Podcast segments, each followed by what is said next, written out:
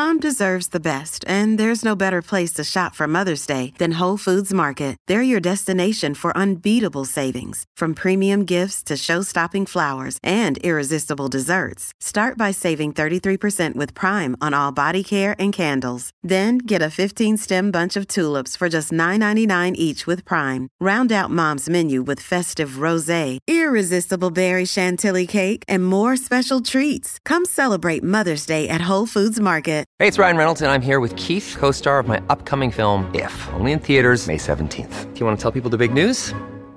All right, I'll do it. Sign up now and you'll get unlimited for $15 a month and six months of Paramount Plus Essential Plan on us. Mintmobile.com slash switch. Upfront payment of $45 equivalent to $15 per month. Unlimited over 40 gigabytes per month. Face lower speeds. Videos at 480p. Active Mint customers by 531.24 get six months of Paramount Plus Essential Plan. Auto renews after six months. Offer ends May 31st, 2024. Separate Paramount Plus registration required. Terms and conditions apply if rated PG. We're back, the final hour of the program. Don't forget tomorrow too. Our cricket coverage kicks in from 9 a.m. Eastern Daylight Saving Time of the first Test, Australia New Zealand. So that first Test over there in eight years between our two teams, our two countries, which is extraordinary to think. So that'll be on air from nine o'clock uh, tomorrow morning, right across the SEN network, which means I'll be having the day off, folks, and preparing for the weekend ahead. Uh, the reptile, g'day Shagger. Honestly, I'm sick and tired of Steve Smith's absolute dribble about things and his excuses, his little tricks, and just absurd behaviour. Has not scored runs, made a 90, the media and Steve acting like he broke the run record in Test cricket. Let's talk about his mindset when he's making runs consistently. He's past his use by date. Let's accept it. He won't make runs against New Zealand. Come off the long run off. Come off the back fence there, reptile. Um, I don't agree with any of that, mate. I just don't. Full stop. I don't think it's absolute dribble at all. And his absurd behaviour is his behaviour.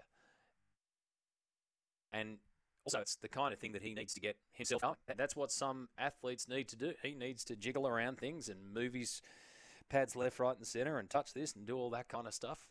Um, absurd behaviour is is behaviour that some athletes need.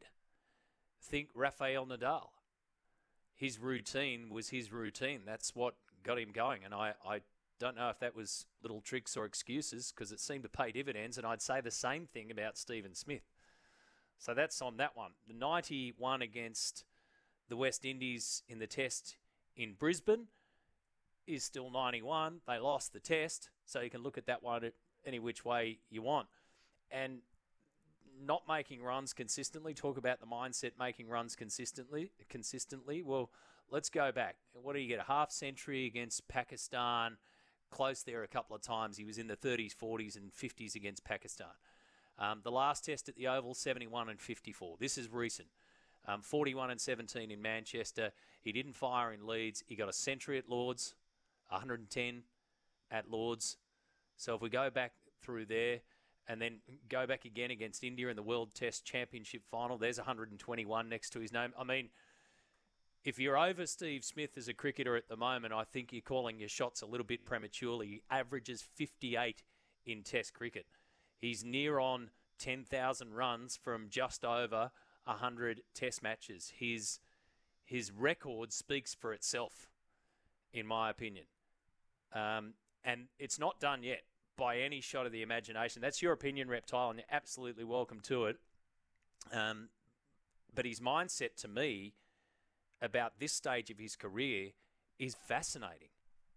Because what is he now? 34 years of age. The guy's done it all. And here he is at 34. He could hang up the hat tomorrow. I mean, he's, he's independently wealthy. He's got his mind set on America, which is where he's going to live. He'll end up playing a little bit over there, but he's not done yet. And I think his mindset is absolutely worth listening to at the moment when he's facing this new challenge and talking about how he's adapting to it. And on that, Tim says, so thanks, Reptile. I'm, I'm happy to get those opinions, but I'll, I'll disagree with you on that one. Um, on that, Tim says, Matty, it was a great chat before when you were talking about Smith with that mindset of opening the batting. I think it puts things in perspective to see what professional sports people do when they're playing – and to see what they're thinking to get the best out of their ability. A lot of amateur sports people would benefit from this, and I wholeheartedly agree, Tim. I mean, as you guys know, I'm involved in some coaching at cricket levels, and we speak about this stuff constantly. I mean, they're, they're a level away from, and some of them do represent nationally and internationally. And then a lot of those coming through, we talk about mindset and getting the best out of their ability because you can have 11 players out there and all 11 will think and act differently. They're not all robots. So you have to talk about that kind of stuff. I know people, and I only had this conversation last week about one of our players who, looks like, um, who loves the fact that she's in a pressure situation and she doesn't find herself in as many pressure situations because of changes to where she's playing and all that kind of stuff. But she loves the pressure. And we had this discussion. I said, why don't you just manufacture in your mind that the scoreboard's different? Think about it differently. You're not going out there with no pressure on you. You're going out there with your own pressure on you. So it's it's a mindset discussion. It's a very different discussion to a um, a stats based discussion. And I think on the stats based discussion, Steve Smith knocks everyone just about out of the park straight away. on a mindset discussion, you either dig it or you don't. And you can either take a lesson out of it or not. And, and the opinions are divided. Um, Monty says Steve Smith's one of the greatest cricketers of all time. Reptile seems to have a weird hatred of him. Um, Matt says, I agree with Reptile. Steve Smith looks cooked mentally. Time to give it up. He, he looks as though there's a part of that, Matt, that I'll, that I'll agree with on that. Um, and I don't know if he's cooked mentally, time to give it up. But for instance, there was sort of the discussion yesterday about the T20 World Cup, and Jimmy and I spoke about this. If he's not going to make the T20 World Cup, it's not going to faze him too much. But that's a reflection. Is that a reflection of him being cooked or a reflection of him achieving what he's achieved so far and it's just not a priority at the moment? My read on Smith and his comments are he's lost the real motivation that drove him to be the best batter in the world. Inventing scenarios when you're out in the middle seems odd to me. Wouldn't you just play each ball on its merits and be motivated by the fact that you're playing for Australia? That's that's a fair question to ask. I go the other way because I know how different athletes think differently and work differently. And if that's what he needs, that's what he needs. And no one's going to know it better than Stephen Smith. As I mentioned, the Matildas can wrap up Olympic qualifying tonight in Melbourne. A hot day down south, Marvel Stadium, roof open, 8 o'clock start to this one. Former championship winner and Australian representative Grace Gill is on the line from Paramount Plus and Channel 10. Good morning, Grace. Good morning. Good to have you on the program. Thanks for your time this morning. We, have been speaking about this um, throughout the course of the morning about what's ahead of us tonight against Uzbekistan because there's two ways of looking at it. So I'd like your take. Um, do you go out there going, okay, we're three we're three nil ahead after that opening game, job's half done. We've got to just stick to what we know best. We should get ourselves through, or do we treat this? like Ellie Carpenter was saying, as nil all start again?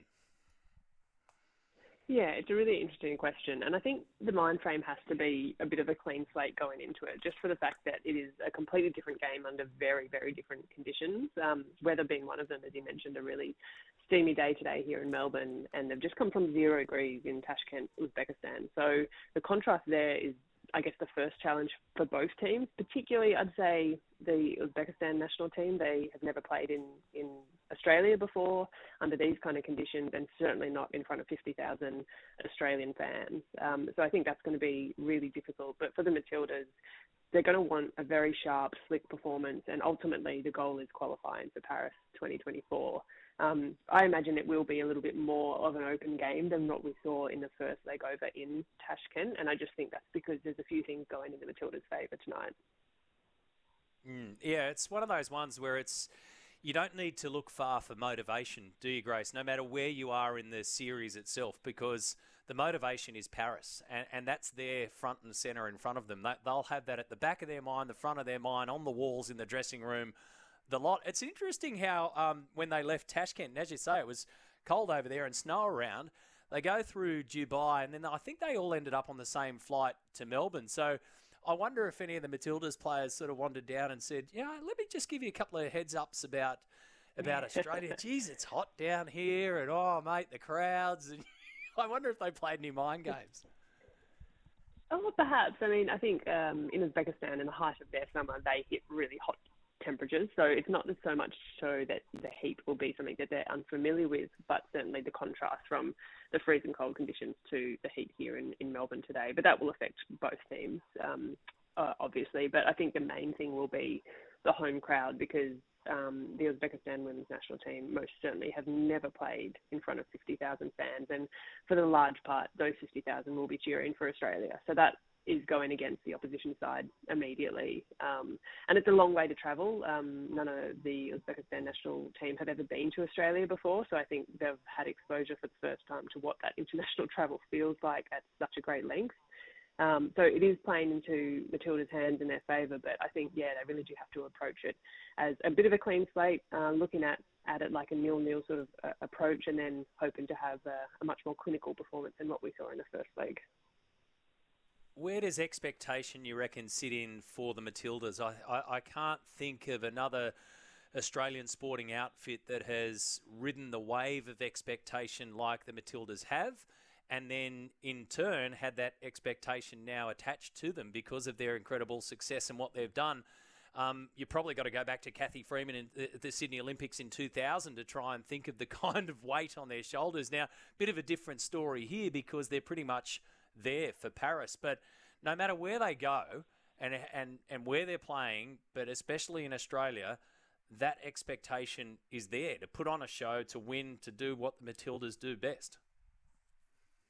Yeah, hundred percent. And I think when you know in in a team or as an individual, when you hit that really elite level, sort of talking top 10 in the world type of level, there is that expect- expectation, and understandably so, because the players they have individually across the Matildas uh, incredible in their own right. And then when you pull that together as a collective, well, they've had the success for a reason. And this is now the 12th consecutive sellout we've had here in Australia. And that's because there is so much adoration for this team. Um, and in terms of the expectation going into tonight's game, it is that the Matildas win and that they win comfortably and, and qualify for the Olympics, which I'm sure is the team's expectation of themselves as well. But there has to be a sense of, I guess, pragmatism about how they approach tonight's game because, as we saw in the first one, um, Uzbekistan were really good and they held a very difficult defensive block that the Matildas struggled for a while to open up and capitalise on. So there's definitely some learnings to take from that first game, and no doubt Tony Gustavsson and the side will be wanting to do a lot better this evening.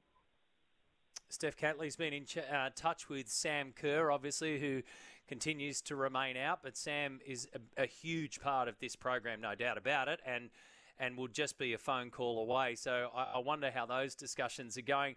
When you when we talk about the Matildas in, in the place of world football, and, and we've got such admiration and, and so much more knowledge across the board for the Matildas, what does what does the rest of the world think about the Matildas? And let's just knuckle it straight down to the team that we put out on the park and how they play the game. How's Australia viewed worldwide?